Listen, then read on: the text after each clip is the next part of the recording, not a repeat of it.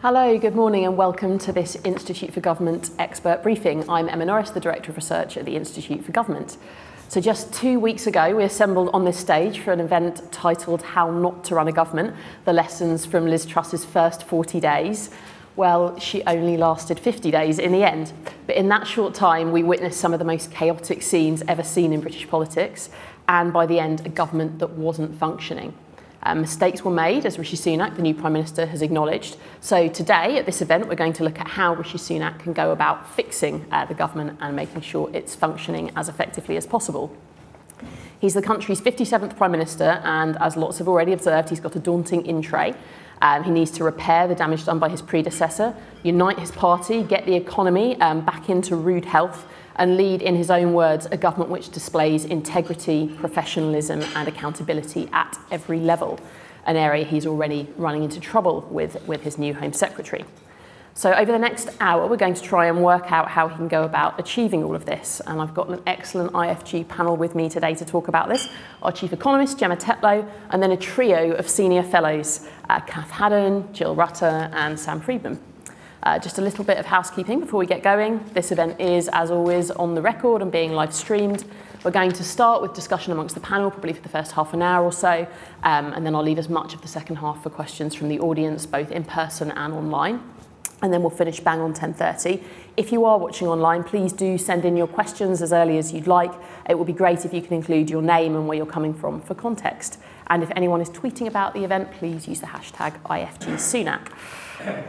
So, Kath, I want to start by talking about um, where Sunak is starting from. Um, you're our resident historian. Um, just how tricky a situation has Sunak inherited? Uh, I mean, very tricky. Uh, but just, I mean, a word on, on Sunak getting the premiership. He is, in some respects, I mean, he's, he's achieved something that many other people haven't done. He, he went from being a what if prime minister, somebody who was long lauded as a potential future prime minister, but then didn't make it through uh, the leadership contest was um, forced out of it by Liz Truss, to then having that all reversed and he actually got in. When you think back at all of the sort of nearly prime ministers, uh, the counterfactuals who could have been, um, Rab Butler, Michael Heseltine, There's, there's so many littering political history, and it is something that dominates a lot of politicians' minds. Somebody said that, you know, if every politician is, some small percentage of their brain is always thinking, I could be Prime Minister one day. Uh, so in a sense, Sunak has proved that things can sort of reverse course and you can find yourself in the job even when you look like you're going to be out of it. In terms of the inheritance, though, it is uh, very tricky because, as we will discuss, you've not only got cost of living, economic crisis, all those things, you've also got a party and a political crisis. Uh, and where I think he will, you know, he has the potential to, to do best and find it easiest sort of ground is where those two are working in harmony with each other, where the impetus for his own MPs, for his political party, is heading in the same direction as the things he's got to fix in the economy it goes without saying that the things that he's going to find toughest are when those two are in complete opposition with each other. And he's going to have exactly the same problems uh, that Liz Truss and Boris Johnson had in terms of that political party and the incentives that are driving them all in different directions as they look ahead to the next general election. You've talked about Sunak having a kind of second bite at the cherry, getting the opportunity to be Prime Minister now. Do you think it's an advantage for him that he has won now rather than back in September? Uh, politically, yes. I mean, obviously, the, the situation is dire. It's not an advantage for the rest of us with mortgages, but um, for him, politically, he's been proved right. I think if he'd won it back in September, um, he, yes, he would have had the, the backing of more, more MPs than any other candidate and then the membership. But the party was still uh, a lot more of a, a sort of divided beast, almost going through this experience, the Truss Premiership has to some extent brought them together a bit. So that's something that could work in his favour. But as we've seen, not just with Truss, but also with Johnson, it is very easy for that goodwill to then sort of fall down very rapidly when you make mistakes. Yeah.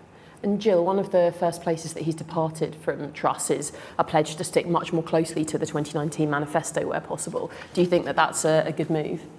Well, I think it's probably an essential political move in the sense that he'll be very conscious that he doesn't have a personal mandate. I mean, he saw off Boris Johnson who was claiming that the reason he should make uh, a surprise return was that he was the sort of personal holder of that 2019 mandate. And I thought it was very interesting in his comments in Downing Street that he made that comment about this mandate from 2019 belongs to all of us, not just to one man, i.e., not just yours, Boris, ours, the Conservative Party. The problem for him, though, is that the 2019 manifesto uh, looks incredibly out of date because the 2019 manifesto was made before we concluded our trading relationship with the EU, the TCA. It was made before the pandemic. It was made before the war in Ukraine and before the cost of living crisis. It would have been predicated on the assumption that inflation would burble along at roughly 2%, that you could do this, you could do that, uh, that you'd have quite a lot of money to spend and stuff like that. So I think that politically you can see why he is saying that and you know, acknowledging in a sense that he doesn't have the authority to do things very differently. You know, Liz Truss uh, tried that, failed, so it's a rejection of that sort of Trussonomics approach as well. But I think substantively, to actually say by 2024, I want to have chalked up big wins on some of those election promises, you know, a stronger NHS, more police cracking down on crime, genuine progress on levelling up, I think is really problematic. Yeah. Sam, where are the spaces that you think he'll deviate first from the 2019 manifesto? I mean, where, where won't he? I think the, the, the challenge, as, as Jill, Jill said, is that we're, the, the big thing that he's going to do first is the statement on the 17th of November, um, which is going to involve some level of cuts to public services, which have already been cut effectively as a result of inflation, and that's going to make delivering anything in the 29 manifesto around policing, health, education pretty much impossible. In fact, you know, it's going to be the opposite. How do you make how do you reduce services in a way that doesn't you know, dramatically worsen people's experience of them? Um, and I think that's going to prove impossible um, over, over the next 12 months. So, so it, it's, much more, it's, their, their actual kind of job is going to be much more defensive than offensive. And you know, rather than trying to fulfill the 29 manifest, 2019 manifesto, it's going to be how do we avoid making everything a lot worse given the, um, given the sort of you know, the austerity that's coming. in general, we'll come back to the economy uh, kind of in detail shortly, but that manifesto always had some pretty big economic contradictions at its heart, didn't it? Yeah, I mean, I think as Jill and Sam have already touched on, even back when that was written in 2019, it looked like a manifesto you couldn't deliver on. On, on the one hand, it committed to fiscal discipline, balancing the current budget, having debt lower as a share of GDP at the end of the parliament. Whilst also not increasing any of the major taxes. That kind of ruled out 55% of the tax base for getting any money from whilst on the other hand committing to increases in the performance of the public sector, lots more nurses, more police officers, more investment, um, commitments that people wouldn't need to sell their homes to pay for social care. So even in 2019, there was a contradiction between the fiscal discipline and the pledges on public spending. And as Jill said, I think since then we've had the pandemic and rapid rises in energy prices that just made it all that much more difficult. And so if the manifesto is one of the things he's talked about first, the next big thing he's had to do is the reshuffle. Um, Sam, what's your, it's probably a, a more experienced cabinet overall. Um, what's your take on the reshuffle? What do you make of it? So I mean, the, the positive is that you know, clearly this is a stronger government than the, than the Truss government was, which you know, isn't a hugely high bar, but nevertheless um, is good, good to see. Um, he's brought back into cabinet a lot of people who should have always, um, always been there. He's also, I think, made quite a sensible decision to bring people back into briefs that they know. So Michael Gove coming back into uh, housing and local government, George Freeman coming back into some science, uh, Nick Gibb coming back into school standards. These are people who know their briefs uh, and don't have to learn them. And there's only 18 months left, really, of, of governing time, even if the election is sort of as, as late as it can be. Um, so you can't have new ministers coming in, learning an entire brief, and doing anything really in that time. So it, does, it, it made sense to bring to bring people, uh, bring people who know what they're, they're doing in those jobs back into them. That said, there's a couple of major qualifiers to this sort of good experienced cabinet, um, one of which obviously is the Home Secretary, which we may, may come on to later, and he pretty clearly made a deal with Suella Braverman to, to give her the Home Secretary job again in return for her support in the leadership election, which I think was a, was a, was a big mistake, and he didn't need to do that. I think he'd have won anyway. Um, and, uh, and we're already seeing the, the consequences of that. But also, I think uh, it's got less attention, but bringing Gavin Williamson back is also quite dangerous to him because Williamson obviously has uh, had to resign himself or been fired himself in the past for security breaches. But also, he's, he's, he's really not liked in the party. I mean, he's been, he's been a very sort of Machiavellian figure working for Sunak behind the scenes. He's probably going to be in a sort of unofficial whip job now. Um, but, but, but there'll be plenty of people waiting for him to trip up because he's upset a lot of, a lot of people who were Truss or Johnson backers um, in the past. So there's, there's a couple of appointments in there that you can see, see blowing up. Um, blowing up as well. But on balance, it is, it is definitely a stronger government. Yeah, and obviously the aim behind the, the reshuffle is to try and kind of unite the parliamentary party as far as possible. Um, Kath, Jill, I mean, do you think that at this point the Conservative Party is capable of being united? Uh, I mean, I think right now it, it's kind of existential for it to do so. I think, as I said before, it's about whether or not there are triggers that just pull people inevitably in other directions because um, you know, some of them they are looking at sort of survival in their own constituency, not just thinking about is the Conservative government as a whole going to be um, in, in Conservative Party as a whole going to be in government uh, after the next election. And so little things can make a big difference on that, big things even more so. Uh, and the fracking bill was a really good example of that because it was a battle that didn't need to be had. Labour did very well of kind of forcing the Conservatives into that position, but the handling of it, as we've seen repeatedly in terms of uh, parliamentary handling in the last year or longer, um, was chaotic and, and exacerbated all of those problems. So uh, I think, you know, Sunak does have to make sure he's not making the same mistakes that even Johnson made, let alone Truss, of marching MPs up the sort of wrong hill uh, only to abandon them in a U-turn. And Sunak is quite inexperienced in that sense as, um, as party leader and also even as, as a, a minister. You know, it's two plus years, not that very long, that he's been Chancellor. It was quite a meteoric rise, even by others that we've seen. Um, he's got a team around him of people who are experienced at working with him and quite experienced in government but they still need to make sure that they are watching for those things that, that might blow up because it is a very fractious party and it's not going to suddenly heal itself just because um, you know they've managed to yet again change their leader. Yeah, and talking of um, learning from Johnson's mistakes. One of the things that Johnson really struggled with was building an effective number 10, um, you know, reorganised it countless times.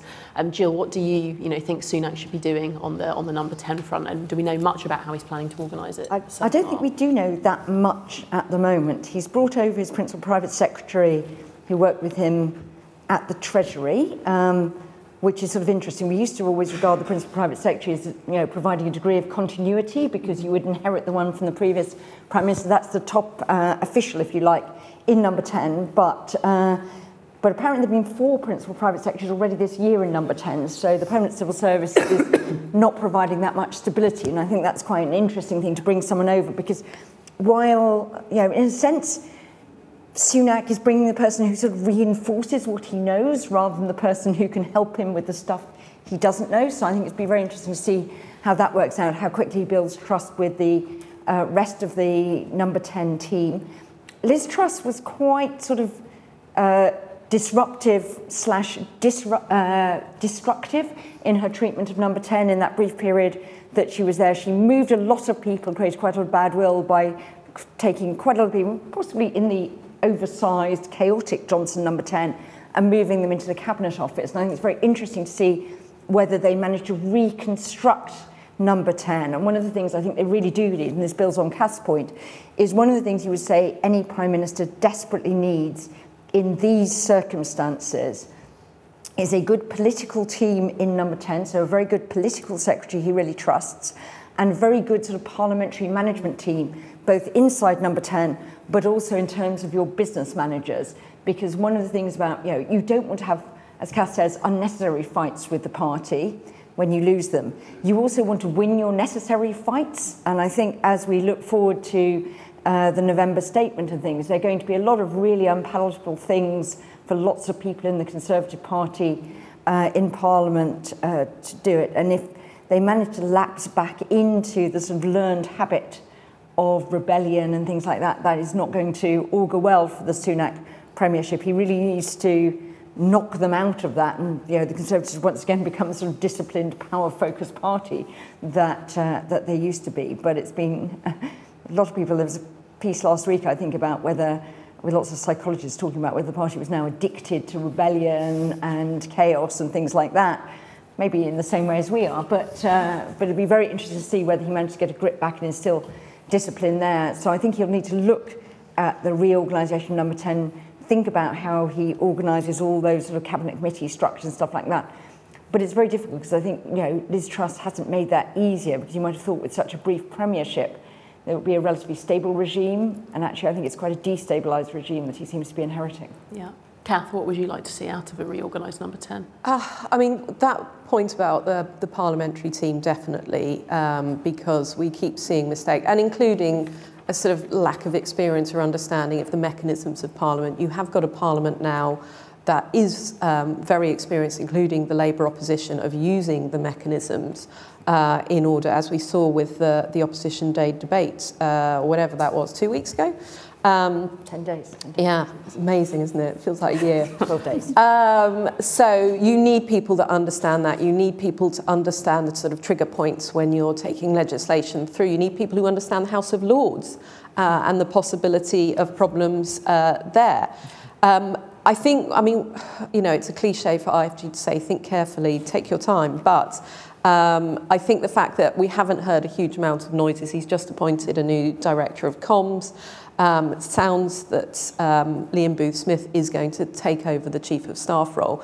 But we did say, look, find out what works for you before you start restructuring again, because um, he's bringing in a team, many of whom he's experienced at working with either in the Treasury or during the course of the campaign but you're still bringing in lots of additional people. You're still working out what are the, the roles that they need to play. And the big lesson from the Johnson Premiership is um, a number 10 that is just full of lots of different people all pulling in each in their own direction does not work effectively as a team. It has to be set by the top, um, you know, the tone set by Rishi Sunak, the way in which he operates, um, and the rest of the team needs to then work, you know, it's again a cliche, in the same direction. Um, because he just doesn't have the, the room for manoeuvre, the room for mistakes um, that any of his predecessors had until it sort of ended their time in office. Um, Gemma, I'm going to come to the economy in just a second, but Jill, I have one last question for you. Um, you know, we're talking about the reorganisation of the centre. Sunak, you know, spent time as Chancellor um, before becoming Prime Minister. That's the second biggest job in British politics. Do you think that will help him um, as Prime Minister or make things difficult? I think it's a help, particularly when the economy is the top item on your agenda. But, um, but as I wrote for IFG last week, it's still a very big leap to make, and I think chancellors underestimate that. I mean, notoriously, Gordon Brown really struggled to get his premiership going. He, he assumed that as Prime Minister, I think he sort of slightly assumed that it must be easy because Tony had done it uh, for so long, uh, and therefore it must be quite easy because, after all, he was Gordon Brown or whatever. Uh, but he really struggled to get the right people. I mean, we had two or three resets of number 10 under Gordon Brown. And I think he was just taken aback by the fact that actually Chancellor, particularly in benign economic times, is really quite an easy job and probably an easier job than being Home Secretary or being in the spending department because you're in control of events. You make one set speech a, a month if you want to. You have your sort of two fiscal events. You actually only really need one, but you have your two fiscal events. You set your spending plans for three or four years and stuff like that. And otherwise, you're really in control of everything. Whereas at number 10, you discover, as Prime Minister, and this drives the staff in number 10 nuts, huge amount of time is spent off on foreign policy because actually most of that's now done at head of government level rather than by the Foreign Secretary, which is actually a relatively insignificant role these days. Sorry, James Cleverly. Um, so that eats up huge amounts of time, and you are fending off issues. You know, you will have to be thinking about what on earth do I do about the fact, you know, do I call elections in Northern Ireland or not? What do I do over here? Do you know, he's already been blindsided by should he go to the COP or not? You know, as Chancellor, you don't get these sorts of issues piling up where everything you do has some major symbolic significance and alienates one bunch of people or another. So it's still a very big transition to make. And as, you know, one of the things that was interesting about Liz Truss was she'd actually probably done more ministerial jobs in the cabinet than almost any other prime minister. I mean, she'd mm. shopped around, you could say, the lower ranks of the cabinet until she became foreign secretary, whereas Rishi Sunak's ministerial experience is incredibly limited. He's done a job in you know, what was then the housing ministry. He was very briefly chief secretary, and then he was chancellor. So he's not really, you know, and he's not been in parliament a really significant amount of time either, because he only elected in 2015. And he's not done that other sort of, you know, possibly in some ways the best preparation for the transition, which is to be leader of the opposition. So I think it's quite a big step and a real test for him. One of the really interesting things is can he do big picture? Uh, because you know some of the stories that you heard were that even as chancellor, he was much more comfortable still in the sort of slightly junior ministerial, getting across the detail, working out how things worked, rather than the what the hell do we do about inflation or the labour market and stuff like that. So I think it's going to be a big jump to see whether he can do it in really unpropitious circumstances. Yeah, I, I was just going to mention COP. I think that's the sort of that's been the key test for him thus far. That and obviously the the Home Secretary appointment. Um, because it is that realization that you need to be seen on the world stage and that also it's not just a sort of deciding whether or not to go to a factory opening or something like that. It's a, a huge deal, and the, the reasons you give for not going need to be robust enough, and they can't just be, I need to sort of stay home and keep an eye on what the chancellor is doing. my spreadsheets. Yeah, yeah exactly. Um, talking of spreadsheets, Gemma, let's move on to the economy. Um, so the fiscal statement has been delayed, um, something that we called for. Uh, so presumably you think it is a good decision, but let's talk a bit about why it's a good thing that it's been moved. Yes, I mean, I think it is a good decision to have moved it. I mean, essentially because Rishi Sunak only came, came in a few days ago, the fiscal statement will set out the direction for borrowing, debt, spending and tax for the rest of this parliament. So the idea that it would really have been credible or sensible for a new prime minister to have signed up to whatever Jeremy Hunt had decided before he came in it just isn't, it wouldn't have been credible or sensible, and therefore it wouldn't have necessarily given a great steer to anyone about what actually the direction of this government's fiscal policy was going to be. Um, I mean, as far as I could see, there was sort of three possible benefits to going more quickly. Um, the first, which some people talked about, was the fact that we've got the Bank of England monetary policy decision happening later this week, and So it might have been beneficial to them to know what fiscal policy was actually going to be that they need to respond to with monetary policy. The second possibility was just to reassure markets. We obviously saw government bond markets pretty out of control in recent times with Liz Truss and Kwasi Kwarteng's statements. Um, and thirdly, the benefit of putting out the OBR forecast would be that then the whole public debate could happen on the same terms. We've had a lot of different numbers flying around about how much does how much of a black hole does the government have to fill. But actually, I don't think any of those three are really sufficiently strong to weigh against the fact that it makes sense for Sunak to take the time and um, figure out actually what he wants to do and what those plans are. Um, even on the 17th of November, we're still going to be in a position where we're likely to have to wait until a bit later to get the precise details on how some of the public service cuts might happen.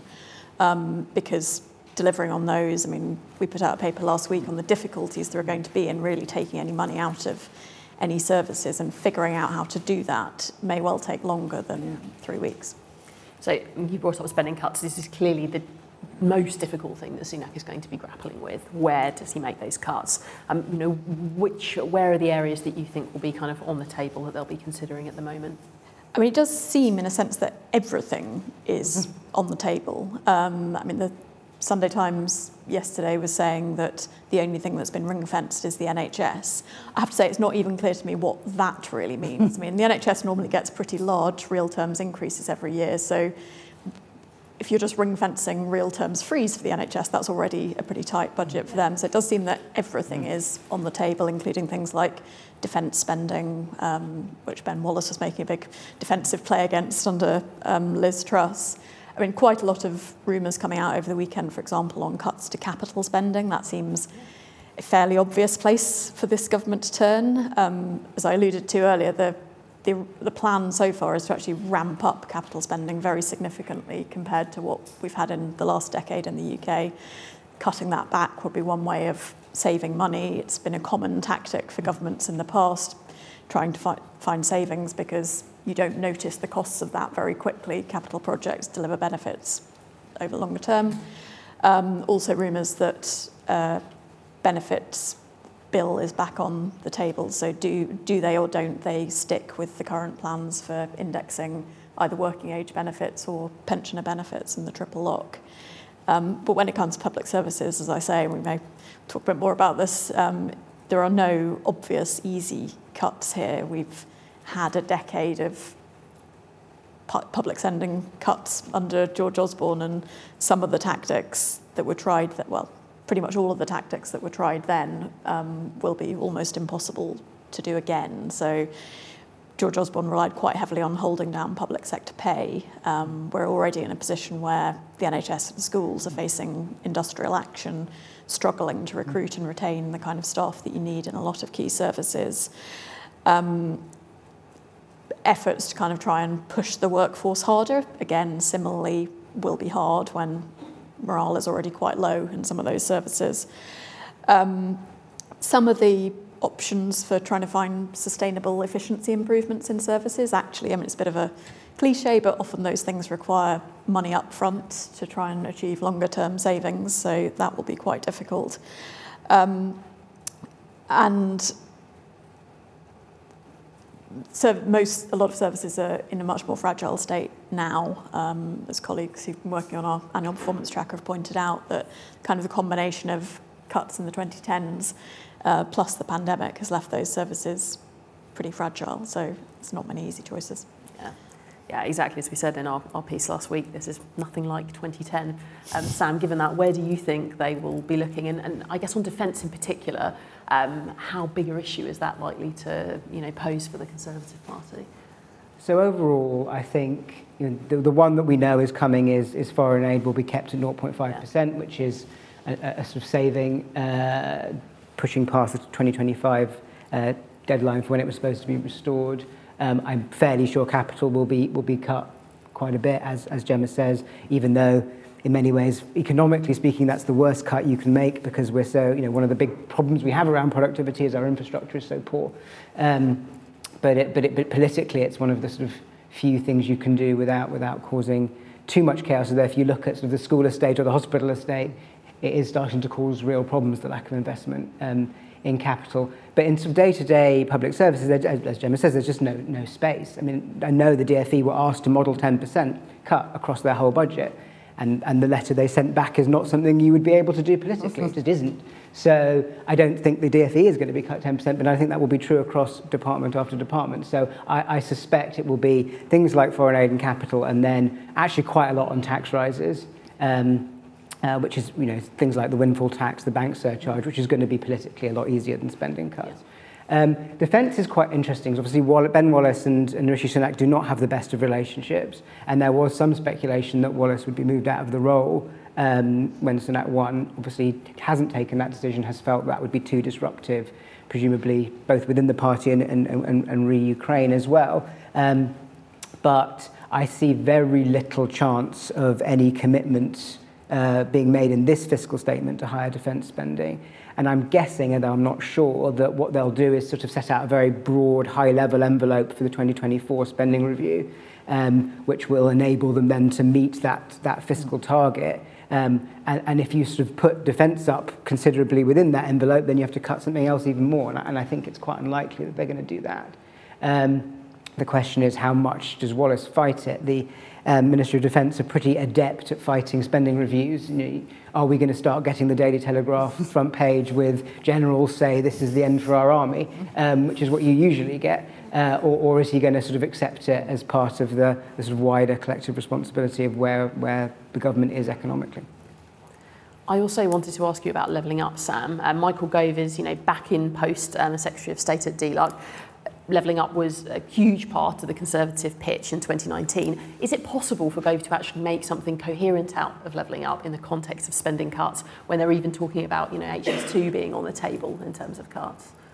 No, no, levelling up has never been coherent and, and isn't going to be in the next 18 months. I do think Gove will, prob- will do some useful things. Mm-hmm. I think that this private renters bill, if he brings that back, is, was a good piece of legislation that um, was one of the very few things in the, in the last Queen's speech that, um, that, was, that was worth doing. Um, uh, and, and I think you know, he may also sort of bring some renewed focus to, to sort of planning and housing uh, as well. But, but the levelling up white paper was, was, a, was a mess, and it was a mess because there has never been a central coherent idea around what it means. Boris Johnson certainly didn't have one. Um, and, and Gove wasn't able to impose one then and won't be able to impose one now when, when we're in a position where we're talking about cutting, cutting infrastructure spending and, and so on. I was going to add that some colleagues of mine at uh, UK in a Changing Europe uh, released some focus group research on what people thought levelling up meant. Um, uh, they did it on the day that Liz Truss stood down, so perhaps didn't get the attention it might. But its big message was if you ask people what they wanted in levelling up, they said they wanted local crime tackled and they wanted a better health service. So the idea that there's a sort of different mm. agenda for levelling up, which is divorced from the big public services, is you know, is quite difficult. I mean, people like the places they live, they like parks and things like that. But actually, if you ask, what do you want levelling up, they wanted better public services. Yeah. I want to, I'm going to go out to questions in a minute, but I just want to talk a little bit about standards and integrity too. Um, I said at the start that Sunak has, you know, pledged to bring back kind of integrity, professionalism, accountability. Um, Kath, what, what are the kind of first steps he can take to actually achieve that? Well, he needs to appoint a, an ethics, uh, independent ethics advisor for, in the first instance, as we have been without that since Christopher Geidt um, quit earlier in the year. Um, and I think to do that, he's then got to change the role so that at least the person can uh, initiate their own inquiries. Because if, if somebody takes the role without that now, um, it's going to be very difficult for them to sort of continue operating. And he needs to do that urgently because they're already starting to pile up. We've got a number of questions uh, about the Home Secretary, both um, what happened the last time she lost her job, uh, but also what's going on at the moment. And you know, it feels like already the relationship in the department has broken down.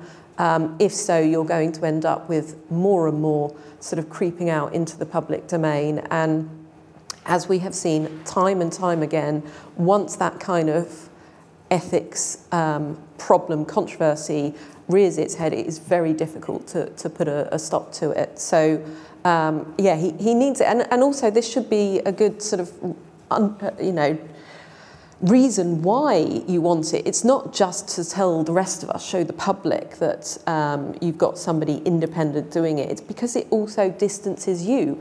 If you are the person that had to bring her in because she was, you know, key or you thought she was key to, to you getting the premiership in the first place, and you don't want to alienate her supporters or people in the, your party she, you know, represents, then it is much easier if you can point to somebody else who's telling you, unfortunately, she can't remain in the job. Um, at the moment, you've got a situation where, as we saw throughout the Sue Gray inquiry, that role is falling to civil servants, or rather, it is being, being conflated as it being the role of civil servants. And when they are, all they can do is actually just advise rather than, uh, you know, tell the Prime Minister you really must get rid of them. Um, it is much more difficult to do, and it puts them in a really tricky position uh, on, on their relationship with the Prime Minister, their, their role as a civil servant. So uh, the longer we go without that position being filled, I think the more damage it's going to do to how you sort of conduct these internally, and I think more damage it will do to Sunak's premiership. So yes, he should resolve that swiftly. That's my advice. Okay, I'm going to um, take some questions from the audience now. I've already, I can see I've got lots coming in online, but I'll ask the room first. Um, take questions in kind of twos or threes. Um, over there. Hi, I'm Tony Travers from the LSE. Um, fascinatingly calm discussion of unusual times. And I was just looking up, we've had a, going to have a spending review. We had another, we had one last year, and a spending round in 2020, and a spending review in 2019. So what used to be a three or four year process is now an annual one, and indeed this year, within year one as well, then reversed. So, in effect, so does this suggest that the problem of controlling public expenditure is now so challenging that these year by year incremental announcements with lots of pre signaled changes are, in a sense, a management technique rather than a process of controlling and indeed planning spending over three and four year periods. Oh, that's just a mic coming, John. Jonathan, you need to wait for them. Just Hi. Um, nobody's mentioned um, Europe or Brexit yet, and I mean, there's a sort of fairly binary choice here, right? Which is to prioritize reestab- not you know prioritize reestablishing a positive relationship, um, which would help with a lot of things economically, but also with channel crossings, for example.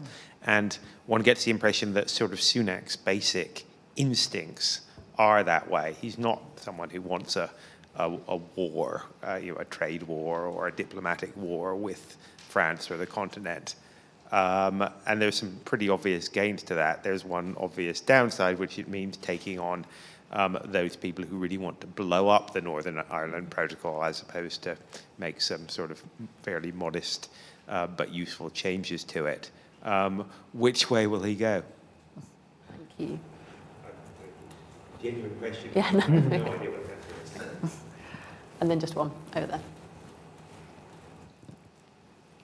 Hi there, uh, Nam Gao from the LSE as well. Uh, wondering if you guys could comment on the uh, uh, the new government's position broadly uh, in regards to China and its uh, policy on uh, continuation, continuing um, Truss's rating of China as a threat, uh, what the position of the newly appointed securities minister might be, and yeah, how Rishi Sunak um, might differ from his summer rhetoric um, and his stance in government regarding China. Thanks. Thank you. Gemma, I'm going to come to you first on Tony's uh, spending question. Yes, um, very good question, Tony. I mean, there are some good reasons why we might have had more regular updates to spending plans in the last few years that major things happened that we didn't expect to happen and during the pandemic it was a bit hard to see beyond the immediate demands to kind of set that three-year spending totals. Um, but I think you're right, there's an extent to which also repeated reopening of the envelope and changing plans has also reflected to an extent that some of the spending plans that were laid out were just implausible in the first place and governments, you kind of saw that with the 2015 spending review as well, that money got topped up later on. Um, so I think there is a real, we are now kind of past the pandemic, we can mm. see what the broad outline of demands is going to be on the public services and a real, there is a need to set more realistic longer term plans so that services can actually make multi-year plans because you're inevitably going to spend money less well if you're not certain what your budget is going to be any more than a year out. It's very hard to kind of figure out how to allocate money most effectively if you think you're going to be asked to suddenly hand back 10% of your budget or um, make other cuts or you're suddenly thrown a load of extra money that you didn't expect to get. Thank you. Jill, do you want to um, comment on Jonathan's question on Europe, Brexit and Sunak's approach Yes. in that space? But as Jonathan, I think, probably would predict, I'm going to disappoint him because I, uh, I don't know what Sunak will do. Um, what do we know about Sunak? We uh, heard stories within Cabinet that he and Michael Gove were more sceptical about the Northern Ireland Protocol Bill than Liz Truss and Boris Johnson perhaps were. Uh, but we also know that during the Conservative leadership contest, Rishi Sunak was recommitted to the Northern Ireland Protocol Bill, which is going through the Lords at the moment, possibly on quite a long time scale because it's likely to come back very, very substantially amended. The European Research Group said that both candidates, uh, when Penny Mordaunt was still in the race last week, had committed to them that if necessary they would use the Parliament Act to get the Northern Ireland Protocol Bill onto the statute book, but that's obviously even further off because that would mean uh, you had to wait for another, another session. So, nominally, at least, uh, Sunak does seem committed to the Northern Ireland Protocol Bill, but uh, last week he did seem to have quite a positive conversation from the briefings out of it with Ursula von der Leyen. Uh, seems to be building actually to an extent on, on perhaps one of the pluses of Liz Truss's premiership was more positive relationships with Europe more generally. Uh, so it's not at all clear where he thinks he can end up. I will offer him a suggestion that one or two of us have made that maybe both sides should agree to remit the issue of the Northern Ireland Protocol to some sort of uh, more open process and bring in a third party mediator to actually look at how you try and uh, try and reconcile some of the sovereignty issues, some of the practicalities, things like that, and actually have something that at least allows all parties to acknowledge that their voices have been heard in the process. It's very interesting. Jonathan Stevens wrote something about how the, the voices of parties had been ignored in all these uh, negotiations that go on behind closed doors, so you didn't get any sort of sense of ownership there. So I think that might be quite a good suggestion. It's out there for you, Rishi, if you want to take one earlier. The other thing that I think is really interesting uh, that various people have been sort of wondering is how much of an enthusiast is Rishi Sunak for the retained EU law bill, this piece of legislation introduced by Jacob Rees-Mogg, who ended up surreally having to speak about it from the back benches last week because he just resigned, and another minister had to introduce it, which is about to go into committee in the Commons, having had its second reading last week. We'll also get a mauling, I predict, in the House of Lords, but sets this sunset on all EU law of the end of 2023. We saw during the leadership contest, but Rishi Sunak seems to be doing quite a good job of disowning commitments he made in the leadership contest uh, after the sort of, you know, where he was, in a sense, chasing Liz Truss um, things. He'd outbid her 2023 deadline with a review of everything within 100 days. Uh, maybe he should do a review within 100 days and conclude that the retained EU law bill actually isn't going to help provide a stable environment for business investment, etc., and decide to just bin it. So there's a question mark about how keen he is on proceeding with that. One of the things that's interesting about the retained EU law bill is that it potentially makes solving the Northern Ireland Protocol harder because the more that the UK uses that to divert, diverge from EU law, the deeper the Irish sea border and the more complicated it gets to find a, a number of agreements that can plaster across some of the things that are most egregious examples of the operation of the protocol. So I don't know where he is. Uh, I think the mood music seems much better both with Truss and now with Johnson with the EU.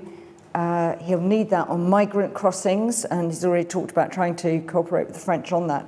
So it'd be very interesting to see where that all lands, but I don't think we know enough about it yet. I'm not even sure he knows because he does know Steve Baker smilingly saying he was pro Sunak uh, on the TV studios um, eight days ago also said the ERG would implode his government if they went soft on the Northern Ireland Protocol. So he knows he's got that ticking time bomb sitting there, and he may want to judge how strong his position is when it actually comes to that, whether he can force them into some sort of compromise if that's what he wants to do. I was just going to add one small point on all of that, which, which I agree, which is I think that some more experienced foreign policy people within the government um, and there has actually been some quite a lot of consistency between the three uh, prime ministers in this one area, mm. if nowhere else. Um, have spotted a bit of an opportunity around France, not just because of um, our need to get support on channel crossings, etc., but also because they're falling out with Germany quite badly at the moment. There's a bit of an opportunity for us to build a stronger relationship and a bit of an alliance with France around that. So I do think there's going to continue to be quite a lot of warm language between Britain and France over the coming weeks. Whether that turns into anything solid, given the problems within the Tory party, we will see. Sam, I wonder whether you wanted to come in on the China question as well. Well, I think it sort of follows on from that. You know, Ben Wallace is still in place. John Bew, who's the foreign policy advisor in Number 10, is still in place. He's stayed there since Johnson. Um, I mean, Cleverly, obviously, was appointed by Truss, but has been kept in place. It, it's not an foreign policy is not an area where Sunak has said very much at all, or ever really expressed very much interest. Um, clearly, uh, prime ministers get dragged into foreign policy in a way that chancellors don't. But it looks at the moment like he's trying to almost outsource foreign policy and, and keep it more or less where it was without any substantial changes. Um, but I don't think that's going to be a sustainable position. He is going to be brought into these, these conversations. He's going to have to decide what he thinks, whether it's about the EU, whether it's about China. But I don't think he has very strong views on any of these things at the moment. It's not what he's done in government. Thank you. Right, I'm going to pick out some questions um, from the online audience. Um, Jill, loads of them are about net zero. Um, so, one, just to give you a flavour, uh, Sunak claims to be going back to the manifesto, but a glaring omission is his rhetoric on net zero, one of the party's key commitments in 2019. Why do you think he is so ill at ease with arguably one of the most important issues of our time? And I mean, I suppose I would add to that, is it a mistake that he didn't commit to going to COP? I, I think I think we're not clear at the moment about the Sunak position on net zero. I think it's quite interesting how unclear we are about that. I mean, as Chancellor, there was always a sense that he was rather dragging his feet. Um, he didn't seem a particular enthusiast for the Treasury's own net zero review. His budget last year, this time last year, contains some sort of one useful measure on, uh, on business investment in energy efficiency, which the CBI had asked for, but it contained other things which didn't look particularly consistent with the, government, uh, with the government that was very enthusiastic about net zero. During the leadership campaign, and when talking about the energy price guarantee, and it's very interesting to what extent was this motivated by net zero, to what extent was this motivated by reducing the cost of um, supporting people on energy, he did mention energy efficiency, which was notable absence under Liz Truss. See whether anything comes through on that, because clearly there is quite a good economic case now for promoting energy efficiency. Arguably, always quite a good economic case for doing that. But he did seem a bit more comfortable with that. He's kept going the Chris Skidmore review of net zero. This is something Liz Truss commissioned. Uh, Chris Skidmore is notable for being the convener of the net zero support group in the Conservative Party as opposed to the net zero scrutiny group under Craig Mackinlay, who are the people, because there is a battle, ideological battle going on in the Conservative Party over positioning on net zero, and the net zero support group claims it has more people than the net zero scrutiny group, uh, that they claim is a bit of a minority interest. So I think it's interesting where it goes there. His record as Chancellor was frankly all over the place because he introduced things and then, you know, the Green Homes Grant is uh, is the textbook case that you'll use to teach bad policy making when you've done with teaching the Green Deal, as I do as a textbook case of bad policy making, because something that was introduced as a pandemic measure and then cut off its knees. So I think it's very unclear. For all his rhetoric about how he gets it and is very pro it and his kids nag about him, his kids probably do nag him about it, but he's clearly not instinctively someone who embraces it in the way that Boris Johnson, I think, did, and was keen to go and keen to be seen at these international big events. Um, I think Rishi Sunak probably thinks that while the optics going to not going to COP27 are quite bad, the UK will probably come in for quite a lot of stick at COP27 about some of the commitments it's not followed through for, some of which can be traced back to Sunak, not least on climate finance and things like that, and his 0.5% aid uh, aid cut. So I think he might be a bit reluctant to expose himself early on on that. Uh, his, his reason for going, which is I've got to be poring over the spreadsheets or whatever, is slightly, as Chancellor actually, that's sort of what you've got a Chancellor for. You're making the big political calls, not the spreadsheets. But you certainly wonder, well, if you looked at your diary – there was another date available for your autumn statement. You could have shoved it back to the 23rd of November uh, just as easily, and that would have meant you'd actually have a bit more time before the OBR has to close down all the numbers. And you could have just put in your day turning up at the COP, met President Biden, met President Macron. He's also going to the G20 mm-hmm. in Indonesia. So I think it's, you know, it sent some of the wrong wrong signals there to bits. And actually, I think he's landed himself in the worst of all worlds because the principal reason not to go uh, was arguably defensible and quite appealing to some of the people who are a bit suspicious on him. I think there's a Daily Telegraph leader today saying he was right, right not to go. A principal decision to go would have been good. And if you weren't going to go, maybe you had to sort of unleash the king instead, if you really want to look sportive. Um, but principal dithering or unprincipled dithering lands you in a sort of, you know, is this just a prime minister who's going to be bullied into diary management and just looks a bit inept uh, in your first week? Yep. Gemma, uh, I've got a question on um, institutions, um, particularly uh, Bank of England and OBR. Is Sunak's government likely to have a more positive and trusting relationship with those institutions uh, than his predecessor? Um, from what we can see so far, that does seem to be the case. Um, but we'd already got to a point with Liz Truss where she'd had to row back hugely and show a lot of support, and Kwasi Kwarteng as well, for the OBR and the Bank of England and respecting their credibility and independence. But it does seem that Sunak is off to back in a more normal place, asking the OBR to produce a forecast alongside what he is now calling an autumn statement. So we're back to kind of more normal terminology around these fiscal events and a more normal policy making process. Um, I mean, with the Bank of England, it's very, I think it's very interesting at the moment what we're seeing, because in a sense, this is sort of the first real test we've had of that kind of independence of fiscal and monetary policy since the Bank of England became independent in the 19, late, in 1997, because the the real benefit of monetary policy independence is in circumstances where the right answer economically is to tighten monetary policy, hike interest rates at a time of economic weakness. And so you can, if you cast your minds back to kind of pre-Bank of England independence, you could well imagine at the moment, if a chancellor had been in charge of interest rates, they would have been very reluctant to hike them in the current circumstances. So I think it's very interesting seeing this play out about the benefits of Bank of England independence and how the government deals with that when their inclination is to try and pump up the economy and cushion the cost of living at the same time as Bank of England's pulling in exactly the opposite direction. Thanks, Gemma. um, Sam, I've got loads of questions on education, um, but one of the ones that I want to focus on is technical education. So Sunak's, you know, promising kind of more reforms um, in this area. I suppose kind of two questions. Is there really money to reform technical education at a time that budgets are so squeezed?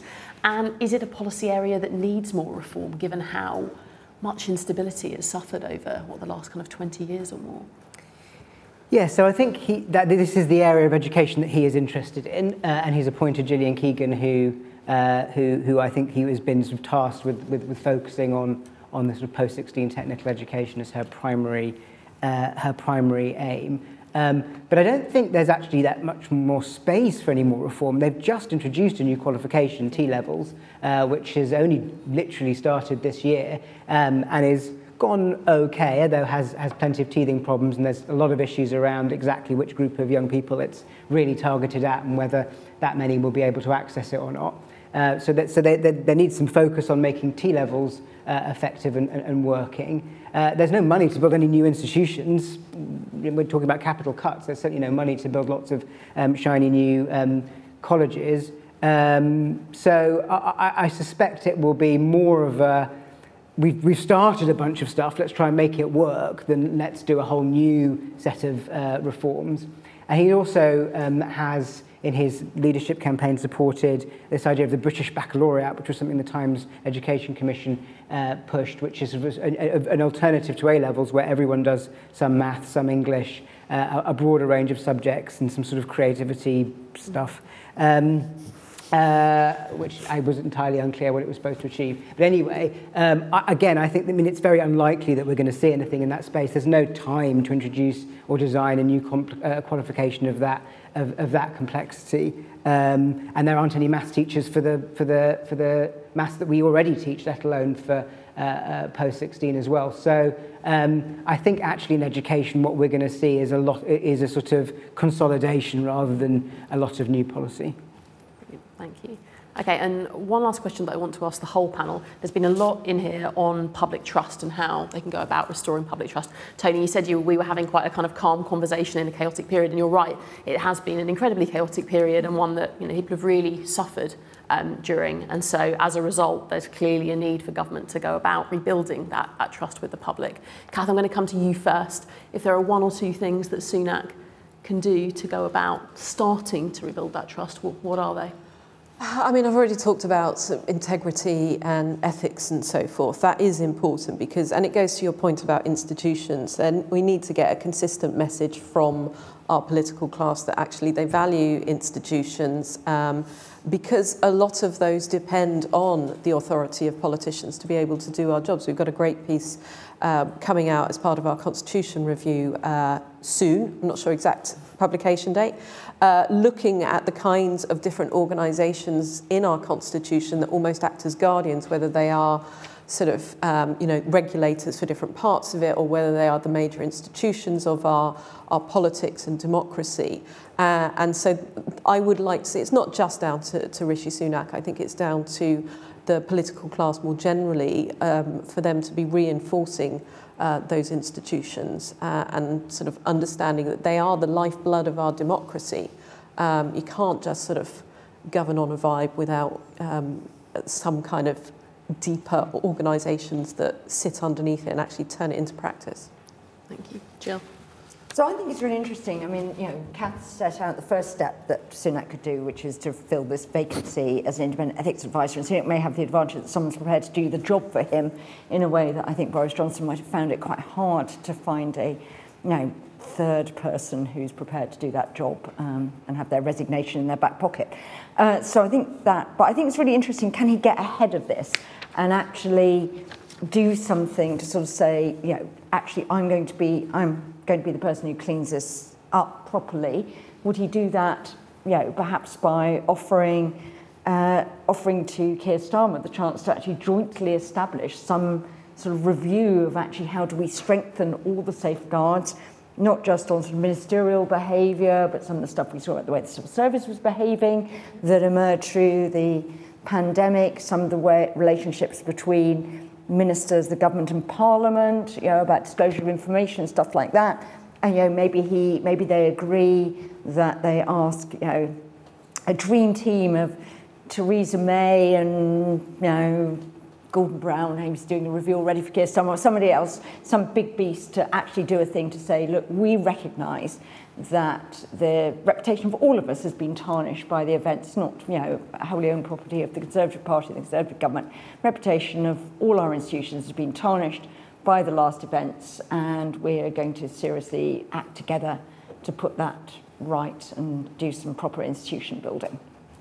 Anyway, Sam. So I think there's a slightly broader point, which is that since Johnson came in in 2019, this government have not been able to figure out how they want to appeal to the sort of authoritarian voter segment which voted for them in that 2019 election. Uh, and, what they, and they keep pushing stories out that they can't do anything about actually achieving. And I think that's really eroding trust with a group whose trust in politics was already very low, which is why they voted for Brexit and so on in the first place. You know, there was one at the weekend, Sunak going to ban woke policing. It doesn't mean anything. It doesn't have any it, it, and, and if you think that is a problem, nothing is going to change as a result. So all that does is it annoys sort of liberals and it annoys authoritarians because nothing ever happens either. And I think that has really played a bigger role than, than perhaps it often comes out in, in eroding trust over the last three years, along with all the sort of crises and scandals. Thank you. Gemma. Um, so I'm terrible at politics. There's a good reason I'm not a politician, so I'm not going to attempt to guess which way they go on this one. But I think for me, there's a sort of